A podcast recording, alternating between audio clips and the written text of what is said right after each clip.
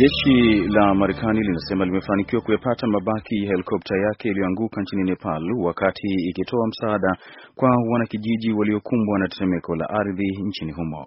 Mapema leo, Wizara ya Ulinzi ya Nepal ilisema mabaki ya helikopta ya jeshi la Marekani ambayo ilipotea siku ya Jumanne ikiwa na watu wanne ilionekana katika maeneo ya milima ya mashariki katikati ya Nepal na kwamba hakuna uwezekano wa kupatikana mtu aliye hai. Waziri wa ulinzi wa Nepal aliwaambia wanahabari kwamba miili mitatu ya waliokuwemo ndani imeshatolewa katika eneo la ajali na wanaendelea kutafuta wengine. Mamlaka nchini Burundi zinasema zimewakamata watu watatu wanaohusishwa na jaribio la kumpindua Rais Pierre Nkurunziza. Msaidizi wa rais amewaambia wanahabari hivi leo kuwa watu hao watatu waliokamatwa walikuwa ni majenerali waliosaidia kutangaza mapinduzi, lakini kiongozi Godfrey Niyombare hakuwa mmoja wao. Rais Nkurunziza anatarajiwa kuhutubia taifa leo. Mitaa ya mji mkuu wa Burundi, Bujumbura, iliripotiwa kuwa kimya leo baada ya siku mbili za ghasia baina ya pande mbili zinazopingana. Hapo jana Rais Nkurunziza alithibitisha kurejea nchini Burundi kupitia mtandao wa Twitter baada ya saa kadhaa za kutofahamika mahali halipo. Maafisa wa kusini mwa Somalia wanasema wanamgambo wa Al-Shabab wamekamata kambi mbili za serikali katika mkoa wa Loa Shabele.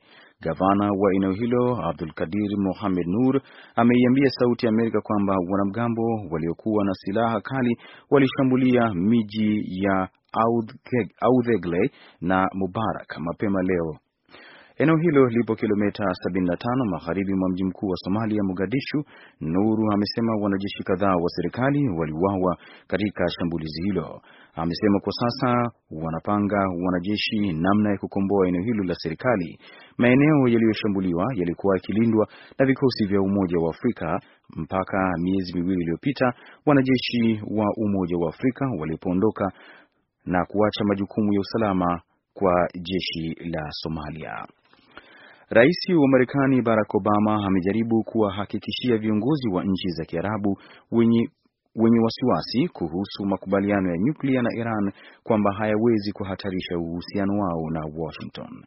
Katika mkutano wa Alhamisi jioni, Bwana Obama alisisitiza kwa kile alichokiita nia ya dhati na ya kweli ya Marekani katika usalama na viongozi wa Guba na kusisitiza kwamba ataangalia uwezekano wa kuidhinisha nguvu za kijeshi kama nchi zao zitaishiwa zitahatarishwa na Iran ama nchi nyingine. Mamlaka nchini Bosnia zimewakamata watu kumi na wawili wanaoshukiwa kupigana katika kundi la wanamgambo wa Islamic State.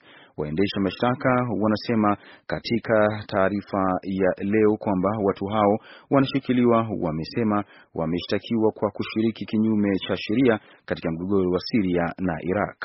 Shirika la habari la Reuters linaripoti kwamba kukamatwa huko kunafuatia msako wa nchi nzima kwa miezi minne iliyopita ambapo mabomu, silaha, risasi na vifaa vya kijeshi vilikamatwa. Maafisa wa serikali wa Bosnia wanakadiria karibu raia wa Bosnia mia moja na hamsini wameondoka nchini humo kwenda kujiunga na kundi la Islamic State huko Mashariki ya Kati. Na serikali za mataifa ya kusini mashariki mwa Asia zimeendelea kukataa kuwachukua wahamiaji na wakimbizi waliotelekezwa baharini na wasafirishaji wao haramu huko huku hali mbaya ya mgogoro huo wa kibinadamu ikizidi kuongezeka. Wanaharakati wanakadiria watu wengi zaidi ya alfu nane bado wapo mashakani, wengi wao wakiwa hawawezi kupata chakula cha kutosha ama maji baada ya Thailand kufanikiwa kuzuia jaribio la mtandao wa usafirishaji haramu wa watu hao. Malaysia, Indonesia na Thailand, nchi ambazo wahamiaji hao walijaribu kuingia, zinasema wahamiaji hao sio jukumu lao na kukataa mapendekezo ya Umoja wa Mataifa na makundi ya haki za binadamu.